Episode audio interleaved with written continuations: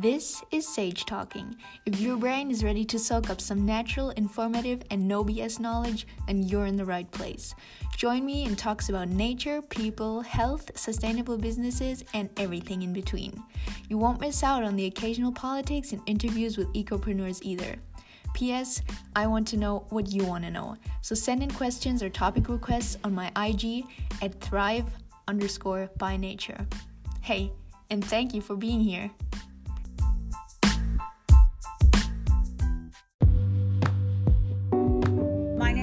Dr. Sparsha Saha. I'm a lecturer at Harvard University. I teach a course on the costs of animal agriculture. It's a small course, so kind of like a seminar. Um, and so in that course, we we go through all of the scientific literature. Uh, we also look at theory that that touches on the ethics of animal agriculture. So really, it's a survey of many of the impacts and many of the negative costs associated with the human demand for for meat and dairy and, and seafood. The course doesn't cover all of the other ways that we use animals um, in fashion, in research, um, you know, wild animals that are killed uh, for clearing land or for um, you know ranchers. Uh, so so that so be that as i always like to tell my students there are many more ways than just animal agriculture that we harm uh, other beings on this planet. Um, so so that's the coursework i do. I'm, I'm trying to pitch um, another course uh, to my my department that's bigger. So i'll i, I hope i can um, keep touching as many students as possible with this information. My research focuses on political barriers associated with talking about animals, bringing other beings up in our politics. Um, and my focus is on the US context. So I use experiments um, focused in the US, and certainly there's a need to uh, ask this question in other country contexts as well, but that my expertise is in the US. Um, and so I use experiments to try to get a sense of how voters would react to politicians bringing up issues relating to animals, specifically farm animals. Uh, so that's what I'm interested in in terms of co- contributing uh, to, to the ways in which those politicians who might be willing to talk about animals uh, can learn a that there is some support for it that that there's not backlash for bringing up farm animals and two how to how to talk about it. That this is an area of research where uh, I, I hope to contribute. So my current work doesn't necessarily get at different ways of framing uh, but i hope to hope to um, do more work in that area yeah, that's that's fantastic, and I'm so grateful that there are people like you who use, um, you know, this tool of education to bring um up these topics in, you know, especially in an institution like Harvard. I mean, it's very um renowned and everything but there's still no matter where you go there's i think in my opinion really a lack um, of mm. education um, surrounding environmental topics it's true animal agriculture so it's really great that you're doing it and there must be people who are pushing this more and more i'm actually trying myself um, to bring um, awareness and education about the climate crisis into schools around here which oh, is incredibly wonderful. hard yes I, yeah. I can imagine how hard it must be yeah, yeah there I, there I are a lot of yeah barriers there and there's also a lot of reluctance um, to kind of open up um, you know a platform for these topics yeah. um, so it's incredibly hard and i think it's great that you're doing it and obviously animal agriculture is one of the most in- important topics uh, yes. in, in, tackling the climate crisis and in yeah. general it's just a really a really big important topic so and, and it's of course heavily discussed in the environmental space and for mm-hmm. very good reason but not so much in the political space yes. for completely different reasons so exactly so yeah what are some of the most um, horrific factors of animal agriculture right off the bat because I would really want people to to understand um, the importance of this topic and the role that it plays and why it is so paramount to address it. Absolutely. And, and I'll just start by saying, you know, I, I really, it resonates with me that you are dealing with, with barriers and challenges to get this information to students. I'm very much in the same boat, sort of pushing against the current um, at Harvard. They're, they're, the, the course at Harvard that teaches the environment to, uh, to, to um, student, it's the introduction to the environmental crisis course. It's a gen ed, doesn't cover animal agriculture at all So that really tells you something, right? So students are taking this intro to the environmental crisis and not learning at all about the impact of animal agriculture. So, so really, this is a big failure. Um, but, but I think it underscores the extent to which it's very difficult for those of us who who know about it uh, and who want to spread this information to to um, to make it be known. Yeah, definitely. But, but yeah, so so the costs are oh well, you know, you'll have to shut me up at some point because there's so many of them. um, so the, the way I tend to frame it is that there's ethical um, health related and environmental costs associated with animal agriculture. So we can start with the environmental ones.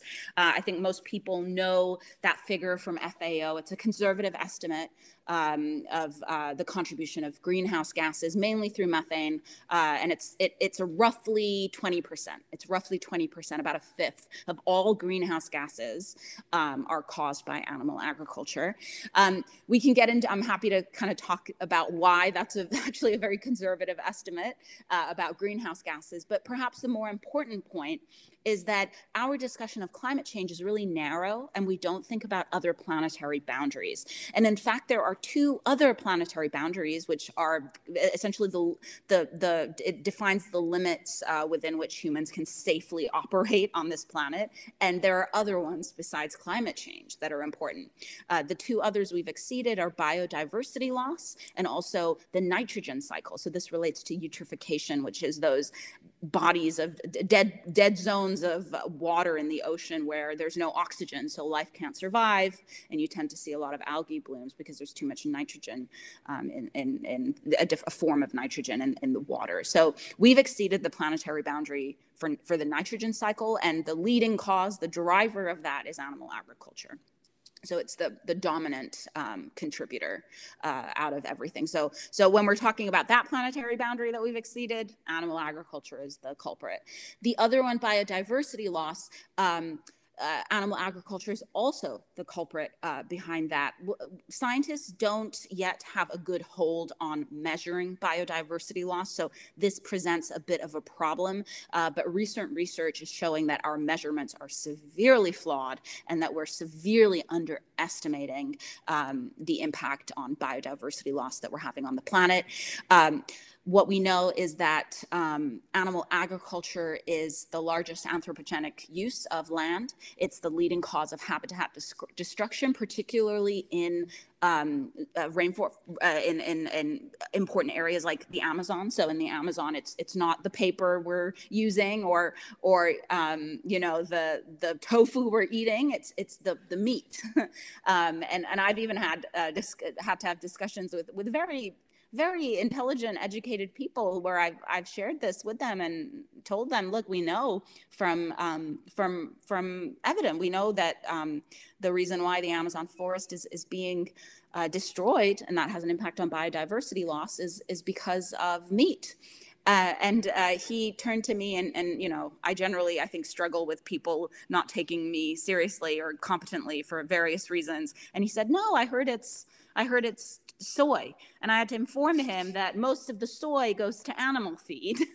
so there really is just this, even among people who claim, you know, who, who we conventionally think of know, as knowing a lot, uh, they're not receptive to the information. They tend to discount it uh, or discount the people who are giving them the information. And this has been my experience in, um, in, in, in elite settings and elite educational settings where uh, it, it's, it, it's very, it ruffles feathers to kind of bring this up. But yes, so the way scientists kind of think about biodiversity loss is that um, animal agriculture is a leading cause of habitat destruction and therefore most likely the leading cause of biodiversity loss on our planet. Uh, and this is completely a moral abrogation of responsibility on the part of humans. We have the ability, we have created, we have taken over this planet, uh, and now we are we are causing uh, the extin- extinction of species uh, on an unprecedented rate. Um, and, and I think by now, it, it, you know, this idea of a sixth mass extinction is, is, is reaching consensus that we are at the start of one that was caused that is caused by humans in particular the human demand for meat.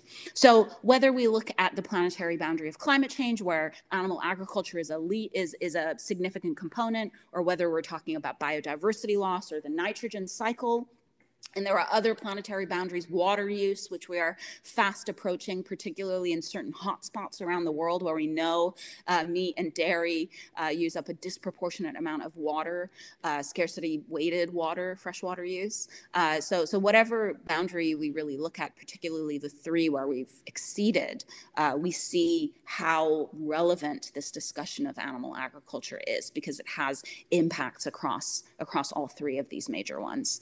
Um, when it comes comes to health, um, I tend to divide this up into two. I, I, I like to talk about non communicable and communicable diseases. So, um, for non communicable diseases, these are uh, things like heart disease, diabetes, um, cancer. Uh, I mean, we, we, know pro- we know processed meat, that, that, that stuff we put in sandwiches and give to our children, that's a known carcinogen, according to the WHO. Um, and and I, it's just shocking to me that that um, you know we, we have such a concern about asbestos and other carcinogens and and yet when we know something is a known carcinogen we're still giving it to the people we love. Um, so and and, pro- and, red meats are probable carcinogens according to the WHO um, the field of nutritional epidemiology is very important. I think it's it's really showing us uh, the way that food um, which we're putting into our body determines our health. And increasingly, I would say, due to special interests in pharmaceutical companies, um, you know, it's it's just treating the symptoms, right? Take this pill, take this pill. But we know how much food can do for our bodies, how much healthy plant-based foods can do for our body to heal us. Um, so there's there's such so many uh, what's called you know these uh, co-benefits of switching to plant-based diets because we're just going to become healthier and more vibrant uh, as as as a, as as a group of beings um, if we rely on plant-based foods. Uh, when it comes to communicable diseases, um, I mean, I think the the the one that we kind of think of as pandemics, right? And um, if you read the UN's report on preventing the next pandemic, the number one and number two reasons are number one, human demand for meat, and two, factory farms. Uh, there, we can talk about sort of why animal agriculture is it's it's called a, sor- a source and a bridge of pandemics. Um, it's related to habitat destruction. Oftentimes, um, these uh, farm animals are sort of on that boundary between wild space spaces and spaces that have been cleared for for domesticated animals, uh, and so they they're the bridge that kind of transmits some of these um, some of these viral infections. In the realm of bacteria, antibacterial resistant strains of bacteria are now a leading cause of death globally. The WHO estimates that uh, 10 million people are going to be dying each year from antibacterial resistant strains of bacteria, and we seem to know in society, uh, you know, there was a big push about doctors don't overprescribe antibiotics. This is leading to antibiotic resistance. It's really bad. But humans only use 20% of the antibiotics that we produce on this planet. Farm animals use 70 to 80% of the antibiotics we produce on this planet. So that's a glaring hole. Uh, and it's not well regulated. I think Europe does a little bit better about this, uh, but certainly in the U.S. and emerging emerging uh, you know economies like China and Brazil, um, it, it's not regulated regulated at all. And it's really scary because it could put our um, it could put our modern medicine back it could take us back to the stone age where a simple cut leads to sepsis that is not able to be treated by antibiotics and, and the person dies right? So this is what we're talking about. Um, and then finally ethical. I mean we could go on and on. This uh, 77 billion farm animals are killed every single year millions of wild animals re- related to that animal agriculture, one to two trillion wild fish, about 140 um, uh, million uh, farmed fish. It might be, a, yeah, it's I think a million uh, farmed fish. Um, and then you know billions of animals in labs, but um, but just on this animal agriculture front, the amount, the number of beings that are systematically um, murdered, right, uh, by by humans is is frankly astounding. And I think that we we're so caught up in sort of this ideology of carnism that we don't take a step step back and really consider what we're doing to billions of of beings. It, it really is just shocking when you when you think about it. Um, there's also ethical costs for humans. So these are slaughterhouse workers, millions around the world who are in factory, you know, in, in, in part of that factory farm process where we're making them, you know, someone doesn't grow up and, and want to be a slaughterhouse worker. This is dangerous, violent work. Uh, and we know that there are costs associated with that kind of work PTSD, uh, domestic abuse, there's other mental conditions. We've documented all of this and we're putting, uh, you know, humans at, at great emotional, mental, and physical risk by making them do this kind of work that they should not be doing, should not have to do. Um, in the, the, field of environmental justice is showing us how these um, negative impacts from animal agriculture are going to be felt are felt disproportionately by the global south and minoritized communities. So those are the people who are going to be impacted by it. And then the simple question of food security. So if we're using what, what we know is that we use 83% of all farmland on this planet, 83% of all farmland on this planet goes toward feeding uh, farm animals. So this is feed for them, this is pasture, and it produces just 18, 1 8, 18% of all calories and only 37% of protein. So that means that what the 17% of that farmland is producing 82% of our calories and most of our protein, right? So we're very inefficiently, we're very inefficient about how we're using land and the, the the the the populations that benefit tend to be wealthy, you know, tend to be uh, white wealthy uh, countries. Um, and and so in the future, when we have 10 billion people on this planet, not everyone can eat the way an American eats. We would literally need 178% more planet, more land to eat like the way an American eats, which is, I think, now something like 270 pounds of meat per person per year. So this is really a kind of a food justice issue. Uh, this is a question of food security for people in the future. Uh, and we're and we're failing them. Uh, and and when it comes to water and land use, I'm I'm this is you know this is this is having a big impact on on my future plans as well because I, I i'm not seeing us going in a good direction this is incredible if i'm going off uh, i'm going off in a few uh, to university and if my lectures are as good as this i'm going to be the most happy student in the world. This was incredible. Thank you so so much. I, um, I i know i went on and on and there's even more. For anybody who has never maybe heard some of the, yep. these facts before this is just i think a really great um, eye-opening few minutes of really the impact that animal agriculture has. And it's not just a burger it's not just a glass no. of milk there is an, an entire world of of destruction exploitation yes. um, behind this one product that you're seeing in the in the grocery store shelf and this is i think this disconnect is is one of the biggest problems that people are not seeing mm-hmm. um, what is really behind that i mean as you said, uh, talking about um, uh, car- uh, carcinogens, I mean, as mm-hmm. well, if I think about, um, I mean, my, my parents obviously never meant uh, anything bad yep. Um, yep. by it, but if I think about how much milk I used to drink as a kid, and then you find out later that, you know, st- studies show that drinking just one glass of milk a day for women increases the chance of having breast, breast cancer, cancer, by 80%. I I'm know. thinking this is something, you know, you're never aware of and this is something that could determine your yep. future so yep. it's really incredible and um this the the awareness about these topics is just uh so so not low. enough it's no, it's so it's so low it's not and, and and it's it's the fault of big companies it's the fault of governments and it's and it's also you know the it's also our own cognitive biases. Individuals are, are not receptive to this information because it creates dissonance. It creates cognitive dissonance uh, because there's, you know, most people love animals. Most people don't think animals should be treated poorly. And yet our actions don't align with those values that most of us have. And so this creates an immense amount of anxiety. So we become closed off from the information. So the really the fault is, I would say, mostly kind of societal, but it's also upon us to reclaim our agency, reclaim our thinking, and, and sit with the discomfort of it.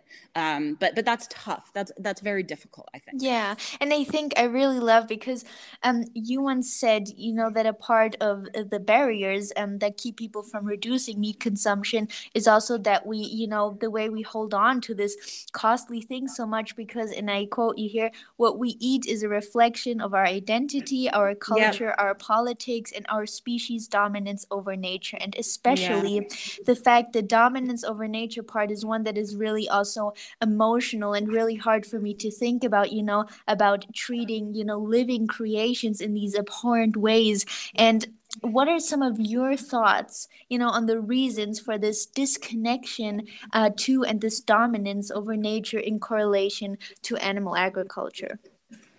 I i think that i think it's very complex. And th- and and this is this is why um, we need to learn much more about it. And we and we don't have a very good model of of kind of what what explains meat eating or resistance to meat eating. Um, you know, th- there's one that I think a lot of people use, and it, it literally has I think like 30 factors, right? So so it it it really is this complex web of social, cultural, historical, political, and economic factors. So you know that that that could be a course in and of itself, but one of the I, I think you know, when I, if I had to, you know, if someone um, was kind of asking for the uh, elevator pitch, I, I would say, um, I would say capitalism is has has reinforced um, this disconnect in, in, such a way that yeah. I think it may be one of the biggest culprits. It's this kind of like consumer uh, ideology without, you know, cap- capitalism is fundamentally based in um, uh, treating the treating the the wild treating land treating the resources of this planet as only for humans. And and to be specific this is this is a this is a um a, a, a creation of the west right? So so this is very much not in line with some of the the the cultures um, of indigenous people of people from colonized spaces. This is this is a this is a western paradigm of capitalism that that the that land can be conquered that it can that it can be owned by by by uh, by the white man right? And and that i think um, has has kind of grown in in all of us so that you know a company fundamentally does not does not pay a cost right, for the waste and the impact that they have on the planet. They just don't. That's free. That's considered yeah. free. It's, yeah. Nature is owned, right? Uh, there's a great eco-feminist literature on this as well, where it really talks about how the environment has been gendered and therefore dominated. So I, I think all these questions about gender and race uh, at the intersection are fundamental to how we need to understand and deconstruct the system that we've built about, you know, a living being or a, a, a mountain or a tree uh, fundamentally you know being a free for all right like it's it, it, it does it, it it can just be used it can be owned right and and that yeah. to me is man's hubris right? yeah and i think um you know because i often uh for myself i love the expression of like the climate crisis being an umbrella crisis because you as you said uh racial, gender inequality, mm-hmm. um, the climate crisis, animal agriculture, biodiversity yeah. loss, everything is interlinked. Social justice. There's no way, you know, around it. You can't tackle one of these issues without looking at all no, of the other issues. You can't. And um, it's really just this is i mean as you said before it is so huge and we probably will have to do a second part because this is just something you know yeah. that is so um yeah it just it, it's it's so complex and especially for people who maybe come in touch with this the first time yes. it is incredibly overwhelming and it can be incredibly comfortable and confrontational to hear this that actually um you know besides of course what what government and policy changes have to do but what we as individuals as mm. well you know have to look at how are we living what are we consuming and what can we change because every time we buy something we vote with our dollars we vote for mm-hmm. how this was produced as well um I mean, there's mm. only so much we as individuals can do, but it still plays a very, very important uh, role. Um, but as to you touched before um, on diseases as well, uh, viruses, pandemics. Um, what is maybe something that people should be aware of in terms of disease and viruses uh, in correlation to animal farming? That is obviously now a hot topic more than ever. Um, yeah. Like specifically, what is this link between us farming animals and mm. you know mm. viruses diseases that then uh, we come in contact with absolutely well so so the way um you know i think you we can think best about it is that farm animals are a bridge and a source right? Um, with with bacterial resistance they're a source and that's because they're being given 70 to 80 percent of the antibiotics we produce. So so we know that when you go to the doctor's office if there's a doctor over prescribing antibiotics that's really bad because bacteria will learn to be resistant to it. And so this is a leading cause of death now but it's only going to get worse in the future. Um, and so we're it's so crazy to me that we have this awareness about the 20 percent of it being used by humans but no one really is talking about the, the other 70 to 80% that's just being given to animals and it finds its way into waterways, it finds its way into the soil, it may just go straight to the consumer, right? So there's all these ways that it can it can transfer the, these antibacterial resistant strains uh, of bacteria from from farm animals. So in that case, it's a source. For viral, um, it's a source and a bridge. So it, it's a source in the sense that you know. Um, oftentimes you're you're having uh, farm animals stuffed into small spaces that are very dirty and actually this is why they're given antibiotics right because it's so dirty um, but uh, they're put into these small spaces they're crowded sometimes you even you're mixing uh, farm animals from different parts of the world, either during transport, at the final destination. And that's really creating conditions for viruses to be in contact with other viruses at really high rates or really uh, with, with a lot of frequency.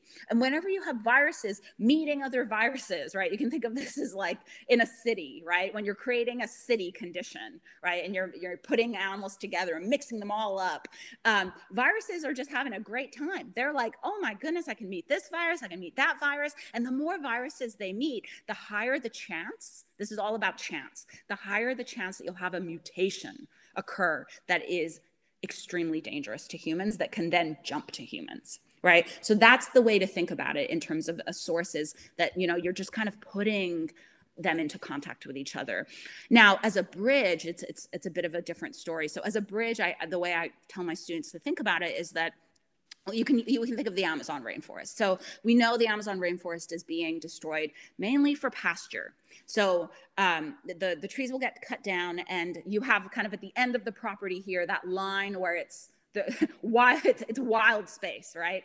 And and it, the before this line, it's it's pasture space, right? And so it's a large pasture pasture space.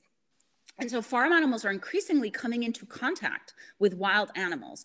And wild animals are increasingly under pressure, right? So their area that they can live in is getting, because of us, encroaching on their space, it's getting smaller and smaller and smaller. And we know, right, when that happens, again, city metaphor comes into play, the viruses that are naturally occur in, in wild spaces then also have a chance to be in contact with each other at higher and higher rates of frequency right? So in these wild spaces the animals are under pressure. They not their their immunity might be compromised because they're they're under pressure like ecological pressure. Uh, there are a myriad of other ways that we're impacting their space. And so viruses may be developing that are dangerous at higher rates. And then they jump to farm animals and then they jump to us right because farm animals are right next to them in many cases so so source and bridge is i think a good way of of kind of thinking about both the spillover effects right from agricultural intensification of farm animals uh, but then also as a source yeah, incredible. Thank you so much. I think I, I want really everybody like who is listening um just to be aware this is again all of this is is man-made like this is mm-hmm. our farming this is our yep. government this is our choices this is the way we handle things this is the way we treat nature and this planet dominance over nature and this planet um, as well as over all other species and um, this is just this is our own doing and this is um, again confrontational but um, yeah this is this is us. This is man-made. This is not out of our hands. And there are obviously many many other ways to do this. There are many other ways um the way it has been done has been very different. It hopefully will be different in the future if you know there will be um, an awakening on a broader scale. Um, and this can be done very differently for anybody who's thinking now of um, this myth of um, we will not feed the world uh, if mm-hmm. we do it mm-hmm. differently it's actually the completely opposite. the opposite because the, the way we're doing is so ineffective and so destructive that there's so much more loss than there could ever be any gain. There's so many intersections to this problem, right? I, I think one of the ways in which as individuals, right, there's billions of us on this planet, and increasingly capitalism is taking our time and forcing it into increased labor, right? And that makes it really difficult for people to do the critical thinking that they need to do about this, to have the time to take actions about this. So this also it, this also has to do with how we work uh, and what we consume. So so it you know i'll it, think about all of the companies that exist to let's say create shampoo and all of the people who work at these companies who who make a living to to create shampoo. And we we think about these things as necessities but but they're not. I'll, I'll tell you right now i use vinegar. I use a little vinegar and water. Yeah. and after after two weeks your your body gets used to it. It doesn't shampoo is actually making us smelly right? So so capital this is just one tiny example.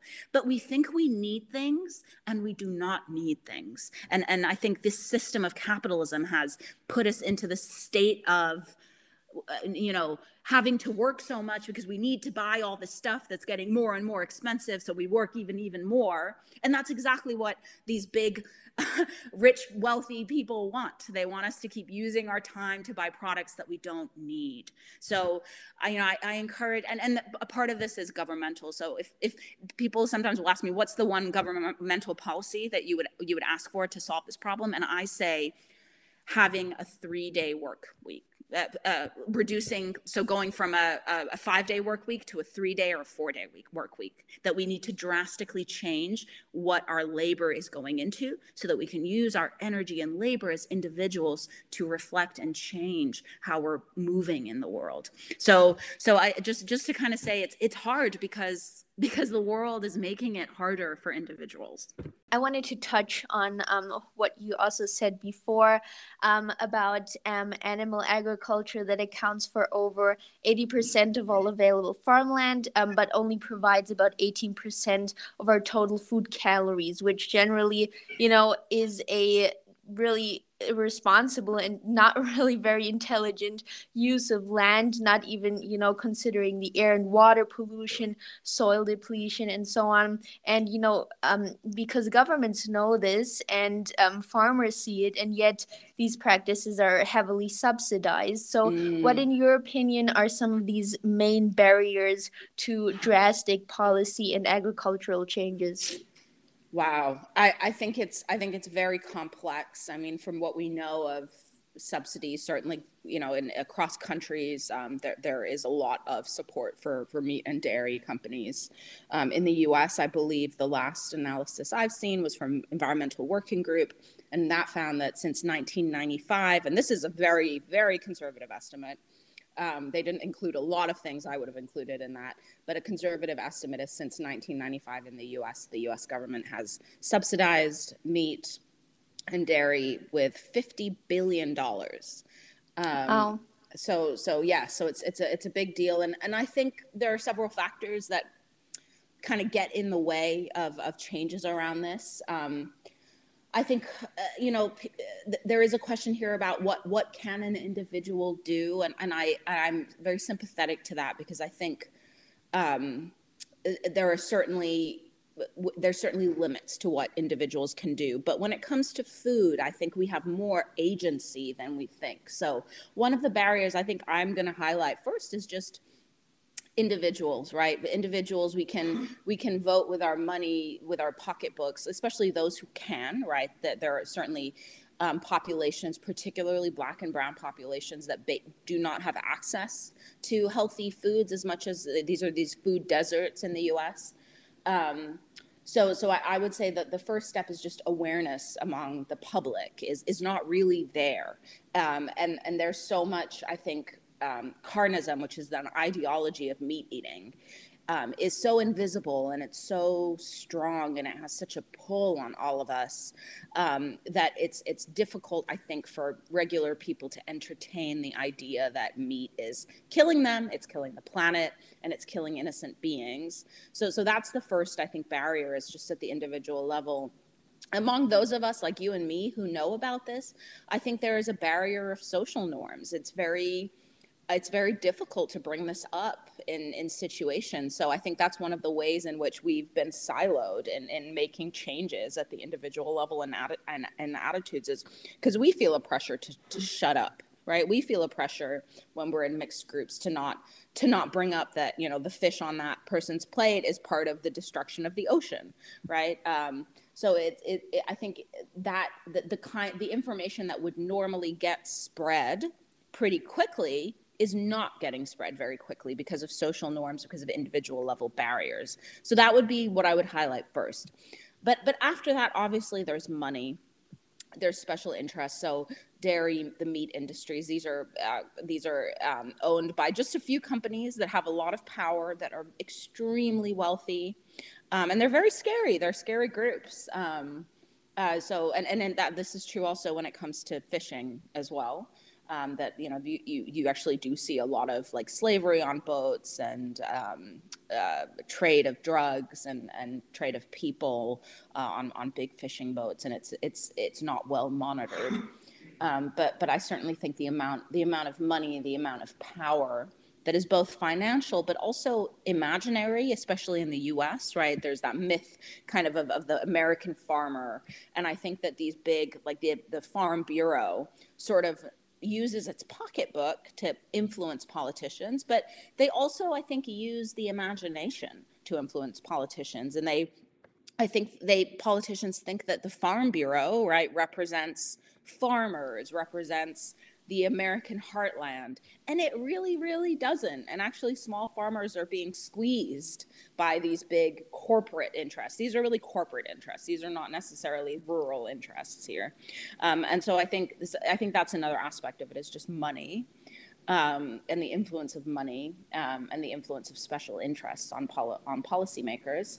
Um, and then finally, I, I, would say that I think um, it is very difficult in democracies, because leaders rely on voters to stay in power, to take actions that require sacrifice, right? So if these subsidies were removed and, and redirected, um, meat prices would go up. Um, and that it's, it's very difficult in democracies to take something away because voters will punish leaders for that, right? So I think you're seeing a lot of inertia from from leaders. You're seeing inertia from institutions um, who who don't want to touch this because it would be political suicide. Right? Yeah. So that's that's kind of a part of like the inertia of the systems we have built that are so big they don't move. You know. Do you also think um, sometimes that um, policy makers themselves don't really understand or have mm. sympathy for these issues? I I think that's certainly true. I think that there's many policy I think I would say the vast majority of policymakers probably have no idea mm-hmm. about the impact of meat. They they you know they they should all be listening to the first part of our interview where I go over it so that they get some of this information. Um, so yes, yeah, some some don't know. I think in and, and I can really only speak for the U.S. That's the context I know in the U.S. Um, so some don't know, but in the U.S. you also have um, the right, this is the Republicans who ha- have come out as very anti-environment because of the Koch brothers. So this is has been de- kind of decades of sort of um, funding by uh, by these very wealthy individuals, and and they you know formed what's called the No Climate Tax pledge, and basically every Republican has signed this No Climate Tax pledge. So I think a lot of Republican voters, it's it. The the first step is like even to to to going out and seeking the knowledge or being receptive to the knowledge is like willingness And so on the right, there's no willingness. They've all signed a no climate tax pledge. They don't want to add, they don't want to know more about the ways that animal agriculture is destroying our, our environment and our planet and our health. They, they don't want to add that. So it's knowledge, it's the willingness not to know as well, which is a big part of it. But what I find most surprising is actually politicians on the left who we know are sympathetic. So I'm thinking of folk like Cory Booker. I'm thinking of folk like, you know, Tulsi Gabbard. So these are these are politicians on the left who who we I, I know from my informal field work that they are sympathetic to these issues, but they don't bring them up either. Um, so so I think that it, it it's it's a it's willingness to know, lack of knowledge, willingness not to know, but on the left uh, I think it's fear of what I was talking about earlier, sort of retribution by voters. That if this leads to meat prices going up, that's one of those third rails in, in politics, right? Kind of like retirement. Don't touch retirement, don't touch meat, right? Yeah. Um, so, so I think that that that to me is kind of more interesting in a way. Yeah, I think that's um, you you've summarized this so well because I think, um, you know, especially also, you know, this year there were elections in Germany mm. for a new chancellor, and that was the same thing. Um, where where some people they made surveys because they wanted to know how much would bringing up really environmental issues affect, um, you know, votes. Because for mm. some people they mm. thought you know, this is something almost a topic that people are annoyed by. They don't want yeah. to hear about it anymore. It's too big of an issue. They don't yeah. want to, you know, they don't want prices to change. They sometimes don't want policies to change. But actually, yeah. this was um, the first time that really almost. Um, almost every party in Germany really had um, environmental issues um, on the docket. So that was yeah. really good, although, you know, the follow up. Uh, or the follow through is a completely different subject, but still um, mm. there was hmm. visibility. Um, but um, what you were saying, especially also, um, you know, about the U.S. Uh, with um, meat prices and then um, retirement. That's really interesting. These two topics. Yeah. Because um, this is actually also retirement is also a big um, topic here. So yeah, I think that's really interesting. That as well, um, some politicians who are on the left and who are um, actually sympathetic just don't bring it up out of fear no. of being maybe scrutinized or something like that. Um, is is very interesting. So yeah. what actually would you do as a person who is obviously very um, aware uh, and and would change a lot of things if you were in a power position so i always love to ask what would you personally do differently mm. if you were in mm. charge let's say the world's agriculture for a day what would be some of the top changes you would make first oh god if it was just a day i'm not sure i would get much done uh, but i would certainly try um, it's it's so funny that you bring that up because I think uh, what you're saying here, right, is is this perception of politicians that that voters won't react well to this issue. And there is no political scientist who studies this, who is a, who other than me, who tests whether how voters react to these issues and, and shows this experimentally and empirically. And yet I can't find a job uh, so so this just kind of shows you how I think upside down things are to me and how broken the systems are because at least as an academic despite knowing that I could really contribute a great deal my discipline does not value my work and will not get there are no jobs. So I, there's nothing for me to apply to in, in, this field because no one else is studying it. So so i think this this kind of part of part of the real challenge i think is um, so I'm, I'm in a non-tenure track job so that's kind of the background here in the us the, the academic system is two-tiered. There's a non-tenure track and a tenure track and if you're in a tenure track position you can really you have a lot of you have time to do research and uh, i'm not in a ten, tenure track job. I'm in a non-tenure track job so yeah. i don't have a lot of control over my time. My research moves really slowly right? Um, because i have to do a lot of teaching. So um, i I think that you're you, you see, a lot of times I see that the people who have the solutions are not the ones with power. And I think that's true of many issue areas. So it's it's funny that you asked this. I think if if I had some ability to do anything about this, the first step I would take would be to re- redistribute wealth from the wealthiest down because I think the accumulation of resources at the very top, growing inequality, is the biggest problem we have right now. What it means is that most people, right, work so hard and they see a fraction of that return on their labor.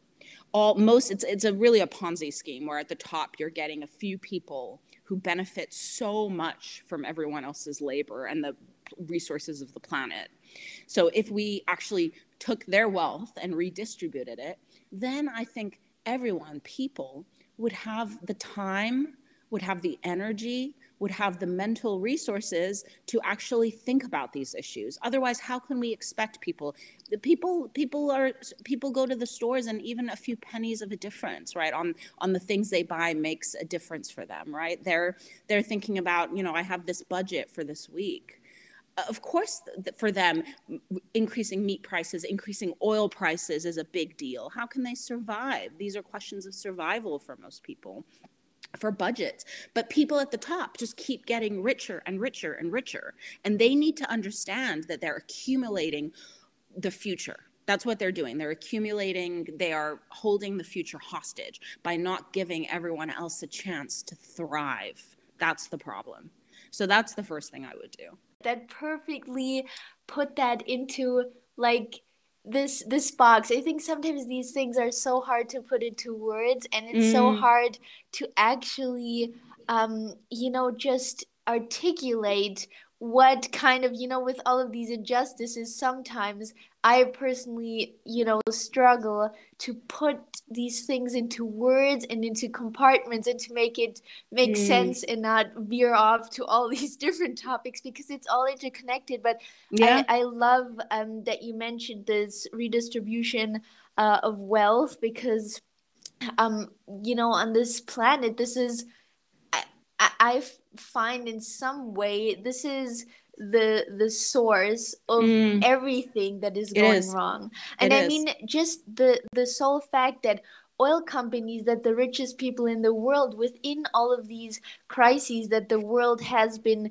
uh, facing and that have really surfaced so much more during the last few years they've just made more and more mm-hmm. profit and that yep. alone shows you that it really crisis and everybody else's misery is what they have been making yes. their money off all yes. along. It just now really shows because you know while everybody else is suffering much more no matter where people live no matter their wealth there was something that was affecting everybody and still yeah. they made even more profit. Oh yeah. Of course. Of course. And and something that i i worry i i think uh, to me this is the source of it all the accumulation, the un, the extreme unequal accumulation of wealth. And an accumulation of wealth comes from the planet. That wealth does not belong to those people. It yeah. either belonged to their ancestors who stole it from other countries or pillaged the earth, pillaged the resources of the earth. But this planet belongs to all of us. So I think that there's a real ecological argument for redistribution because we have invented this construct in our heads of private property. Like that's their money, those billions and trillions of dollars, that's theirs, right?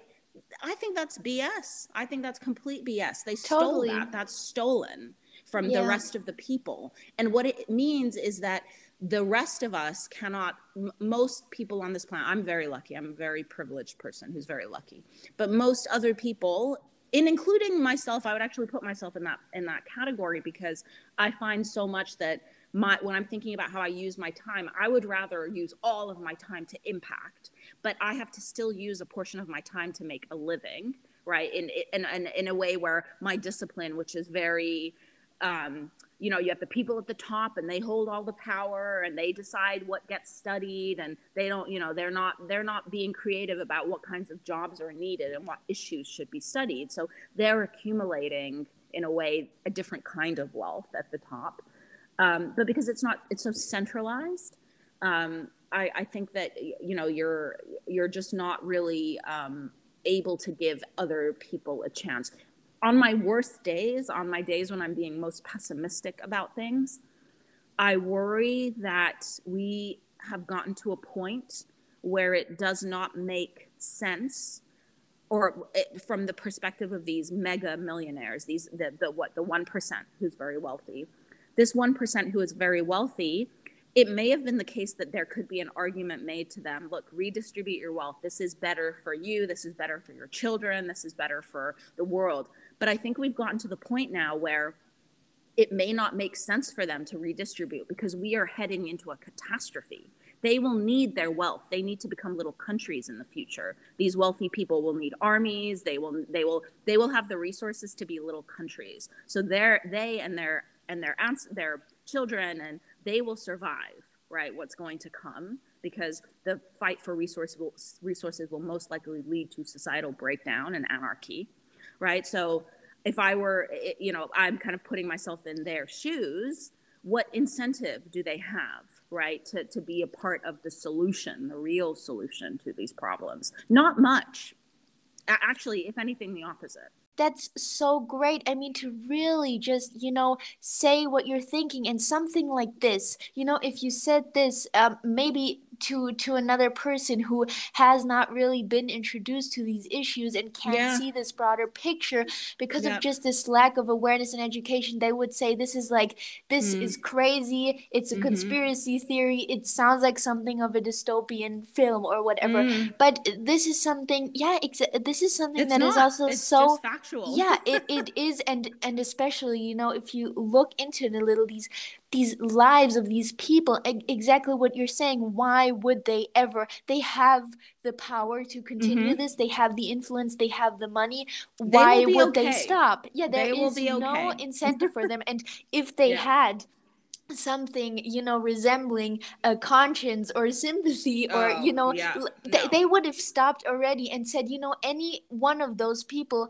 if they all together they could completely change yeah. the world they could use their money their wealth their influence yep. if they wanted to into such a beautiful more they equal could. place uh, yep. but they don't no, not don't. ever. They don't make the tiniest, the tiniest uh, effort to change anything um, into a positive. They just continue their business as usual, and yep. um, even even exacerbated sometimes. And and for me, it's like uh, in in our area there was a huge uh, amazon distribution center that open up and every time i drive mm. by i just think you know this is something um, you know some people if they start making a lot of money they maybe think about you know the sense of life it's like what am i actually doing here you know mm. what could i do in mm. my let's say if i'm lucky 80 years of living on this planet because after that no matter how rich you are you know yep. at some point it is over so i think what is for you you know i want to know those, those people what in your head compels you to still go on with this with this business that is so unnecessary mm. for this mm. planet because you know if it were my yep. choice i would shut it all down we don't need it it's just yep. doing harm it, it yep. makes no sense. A farmer I, somebody who grows food healthcare professionals we need all that but we don't need that. No the, the economy we have built is a cycle. It, it feeds itself. So so let me take a step back and explain. You have let let's say you have your average family in the US. They have two kids, both parents working because now both parents have to work to survive in this country. So both parents are working. Um, they're young, so millennials we work like crazy hours. So mom and dad wake up. They're working what from from nine to probably six thirty um, to, to make a living for their two kids. They're thinking about college expense, another another Ponzi scheme right there. College, right? Expenses for college. So every everything takes so much money, um, and so you have, let's say, a mom and a dad who don't have any time. For them, Amazon is solving a very big, real problem which is that I don't have time in my life to go and even do a simple grocery shopping, to even go do a simple uh, changing my, doing my laundry, doing cleaning my house. All of that gets outsourced, right?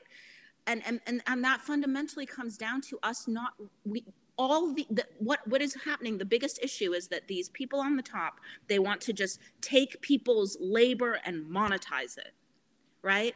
And and to, to make us buy things we don't actually need. The the problem the need for those things is caused by overworking which it's it's this kind of loop this cycle of kind of um, constantly needing to work right? To to to have things. And so i think if we really you know i we we lived in a world where college was seen as a public good where you didn't have to worry about having money so that your child could better themselves and, and go to college and improve the world right? Then that that that worry would be gone. Uh, we didn't we lived in a world where it was a four day week, work week right? So friday was a great day for people to catch up on everything that they needed to do in their houses so they didn't need to go send someone else to the store to buy food for them right? They didn't need to order and have a plane go from you know sometimes these planes they go from imagine one part of the country and the delivery part is 100 miles away. They fly across the country 2000 miles to a center and then from that center fly back to the the the delivery point which was initially 100 miles from the from the warehouse. This is how inefficient this system is insane. right? They all it's it's absolutely insane right? But this poor mom or dad doesn't have time in their day. We're not talking about the time. We're not talking about time being stolen from people enough. Because if they get time back and if their their labor is not so exploited maybe maybe we would have a chance but we don't have time. That's the that that to me is it's all tied up in this capitalistic system where people's time is no longer respected yeah and i have to say something that is also that is um that I, I recently read something that's something like you know labeling um these jobs that are very you know that people do with their hands that are like trade jobs mm-hmm. etc they are kind of labeled as that as a product of somebody you know not being smart enough and having mm. a lack of education uh-huh. just in order to exploit people who have those jobs and that Absolutely. is something right here that is especially in my town very different you know people mm. um trade workers they and everybody knows we need them they're yes. paid well and here that is something you know people are now saying you know if you want a prosperous job you know learn a trade yes that yes. is like something that is um you oh, know i think beautiful. also changing in some parts yeah. um yeah. and i think that is so true especially you know something if we're talking about which is very related here like i mean harvard these are mm. ivy league halls these are you know mm. Uh, this is a place where people pay a lot of money to be this is that is on people's resume and people say wow like you have gotten a, a top grade education and and that maybe so but it doesn't make you a better person or no. deserve to have you an easier life Not than the person who, who is learning yes. a trade and i think that is also yes. something that has to change a lot you know our our values how uh, how it needs to be flipped people. it needs yeah. to be flipped that the people with those amazing skills like i couldn't I couldn't build a little box. If somebody was like, "Here, build a box," I'd be like, "What?" You know, it, to me, yeah. it should be flipped. That people who can do these amazing things, they can make roofs, they can make, uh, like, oh my God, they should be the, the those people have the skills. We like we should. Uh, everyone else with the skills I have, like, I can sit on a computer and and and do what do like we should be looking up to them like that that's that the, everything's upside down to me yeah world. and i think i mean there there needs to be a mix of everything there need to yes. be obviously scientists researchers yes. i mean there have to be speakers there have to be people you know who who you know knowledge as well all this knowledge i mean mm-hmm. you you know when when you speak and i listen to you i just think you know wow like i love the way your brain works and we need everybody working on these on these things yes. that are really important in life together in a way you know equal measure where you can yeah. say okay how can we learn from each other and not yes. you know diminish what another person is just because you know society tells us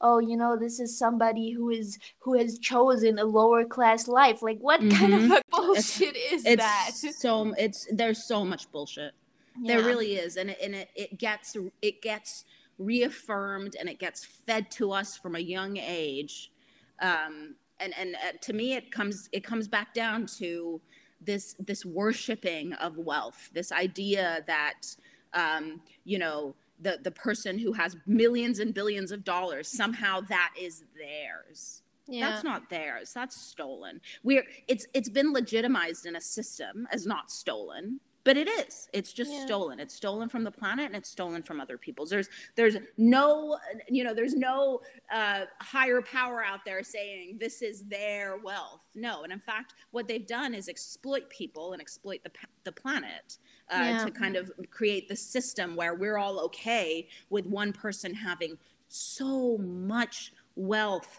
and so much influence where and then there's a, a, a, little girl working in india working her fingers this is just uh, for an example for, for because her family owes $20 she's yeah. she's working her entire childhood. Yeah. And and that exactly is the thing you know i mean people um who have that amount of wealth are even you know as you said worshipped in this society yes. but and i think something you know that sometimes gives me comfort to realize i mean th- the downside is that in the system you know no matter how much people may hate this and hate the companies or or businesses mm. or people they're working for you know they depend on it as you said for their yes. everyday lives just yes. a way to get from from week to week yes yeah. but but yeah. just realizing that no matter how rich you are in this world no matter if mm. you're Jeff Bezos or Mark Zuckerberg these people by themselves are as well you know nothing they all need people mm-hmm. to work for yes. them on the other yes. hand that sometimes gives me a little bit of comfort thinking yes. about that because it's like they they themselves as one person have no effect you know they've built these empires that are just you know that people yeah. are reliant on yeah. um but that just gives me a tiny bit of comfort sometimes yeah no i mean it's it, me too but i also kind of like i always think about I, at the end of the day, I, I, I, I work for, I work for a corporation, right? Um, and, and yes, it has more of a, more of a quote unquote repu, quote unquote good reputation.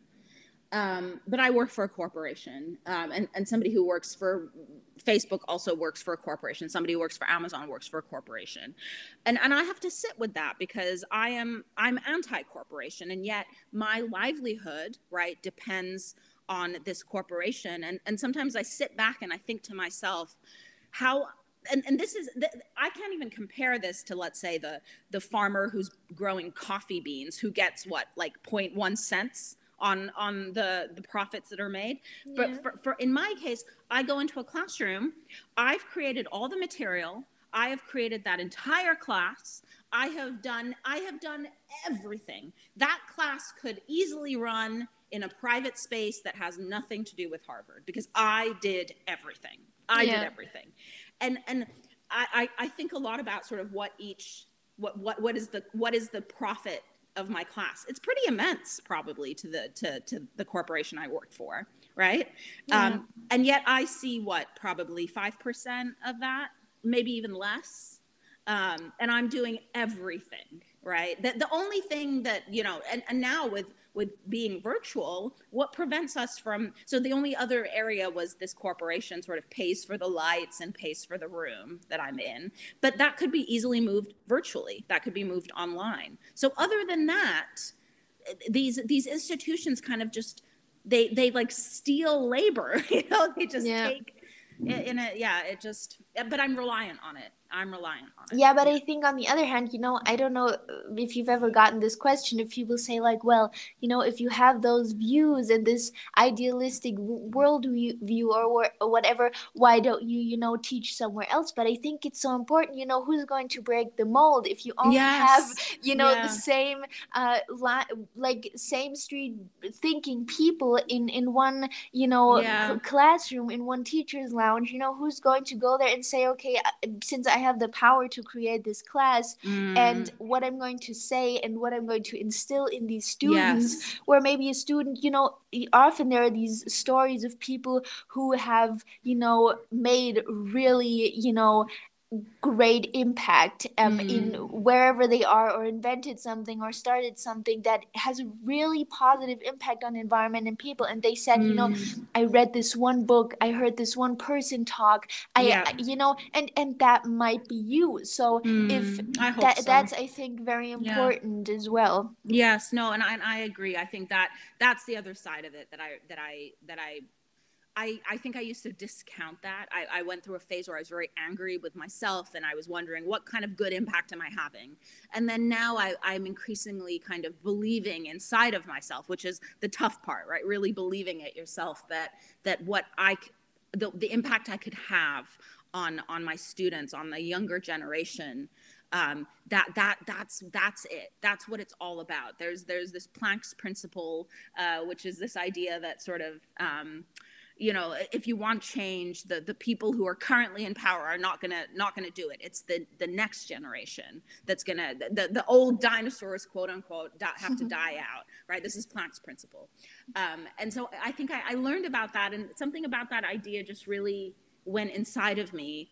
And um, now I, I really do view as my my mission as sort of just speaking the truth in in the most uh, you know powerful settings I can get into. Just speaking the truth. Yeah, so, and that's yeah. and that's really impactful and also very brave. And I think that's something uh you know especially in in our everyday lives in work settings and everything you know sometimes people don't feel like they can yeah um, and i think it's really you know great that you that you're doing that and that you've you know made this um your mission but also i want to know because i like you know t- towards the end of a podcast mm. i really like to um end it on a positive note yeah. because there are obviously things that go very wrong but you know yeah. to leave people with something like here's a little light at the yes. end of the tunnel yes. so um are there any positive developments in the field uh, anything that yes. gives you hope or maybe has positively surprised you recently where you said wow that's actually kind of great that this is happening I, I, I, there are, there are, there are. So, um, you know, I think uh, uh there's many. I'll, I'll focus on. We, we just finished kind of talking about Harvard, so I'll, I'll, I'll, I'll focus on that. I think that there's a lot of activity right now. So, so two, three years ago, when I was, I, trying to trying to go i was going around being like plant based we need to we need to have more classes. Nobody was listening to me. And now a few years later i think there's been more awareness. And so i am finding that i'm having more success with so i used to pitch things i would always get no's. And uh, i'm very happy to uh, th- i just made this announcement the, the other day but um, i harvard approved me to teach the very first class ever taught at Harvard on the costs of animal agriculture. So, so I'm teaching the first lecture course ever taught there. They said yes after two years. So I'm very kudos to them for, for letting me do this course. Um, and I think I'm going to have large amounts, hopefully, of students coming through me who I can share evidence with, I can share information with. Um, we're going to be partnering them with with um, with NGOs and with different groups. So whether it's companies and in the plant-based space, NGOs working in the plant-based space, we're going to partner students with with groups out in the real world who are trying to make a difference. Um, and the students are going to learn from those groups and help them solve a problem they're having. So, so this course is, is kind of like my baby. Um, uh, we're partnered with UC Berkeley, who, who had a similar version of this course. So they're helping us. Um, the other good news is that at Harvard, Radcliffe got very excited about a proposal from me and another professor at HBS named Max Bazerman uh, and uh, Plant Futures Initiative at UC Berkeley. They got very excited about us and they are funding us to have a two day workshop at Harvard where we try to bring people at Harvard to the table around the lack of representation of animal agriculture and its costs. So, this is the plant based space um, at Harvard. So, that'll happen in August. Um, and so, part of the the challenge now is sort of just getting we we need people we need harvard leaders to come to this. So the more attention we can get the more we can kind of show you know to say it's show harvard look the outside world really cares about this and this is a good move for you all to make. Um, the, the better. And, and I and I kind of view Harvard as a microcosm because if this issue becomes legitimized at Harvard, let's say Harvard becomes a hub of plant-based activity and, and environmental change, and let's say Harvard's cafeterias go vegan completely, imagine the signal of legitimacy that would that would boom around the world right? Yeah, that would be really incredible, and yes. I'm so so excited for yep. you. And I can't even imagine all the you know hard work uh. and the probably the nights where you were sitting there and thought, oh, how can this be so yep. hard? You know, bringing yep. these you important know. issues into classrooms and you know educating about this, which is so important. And I think, as you said, I mean, on the other hand, it's so sad you know if if there's like a guy in your town who starts a permaculture garden is like hey guys you know let's do this let's get more plant-based food in there let's grow regeneratively people are like oh that's just you know this one yep. hippie but yes. if harvard does it yes. it's suddenly like wow you know this yes. is the right step although exactly. so many other you know organizations have been saying you know we have I got know. to do this and know. you know on the other hand it's 2022 so yes starting something like that is yep. a very good idea in it, my opinion it's exactly it's sad in a way, right? Like I, I I completely agree with you. It's like you have so many grassroots organizations that get no attention and such little funding. They've been doing this work for so long and connecting it to so many issues, connecting it to capitalism, connecting it to call it decolonization, right? And and they they get poo-pooed, right? They get like sidelined. They don't get any attention.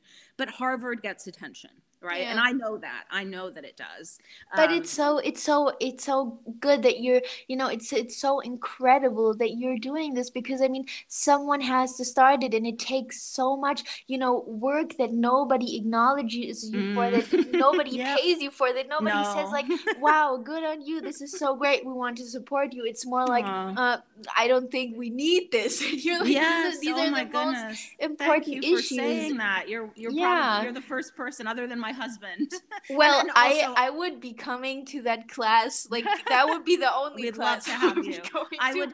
I will officially uh, invite you. Really, congratulations! It's oh, it's very you. great work that you're doing, and I mean, one thing is also that often, you know, CEOs of many companies or or the people that are very high up, they have often enjoyed Ivy League education, mm. which as well just shows that there has to be a very big shift, uh, yes. you know, in education and say, there you know, does. no matter where you're going, no matter what you're aiming for, you should be caring about the planet. You should be conscious of, yep. you know, what you're doing and the footprint that you're leaving. So, yep. you know, this is very important and I applaud you and I'm looking forward to seeing what you're doing with it. Oh, thank you. And, and Stella, right back at you. I think, you know, I, I, I know that the work, the work you're doing is, is, is pure passion and I, you know, we're, uh, and from one leader to another leader, don't stop. Thank you. I I won't. I I'm I'm going to. You know, it's it's it's hard sometimes. Yeah. Um, yeah, uh, but you know, it's it's good to hear that, and sometimes knowing you know that you're doing what you believe in, and also having other people say, you know, I yep. I understand that. I yes. relate to that. That's you know yep. all you need sometimes to go forward. So yep. it's good that we can lift each other. up. Exactly. we lift each other up, and I hope that your your listeners know how wonderful how wonderful you are and and what what a great thing you're doing. Thank you so much. Thank you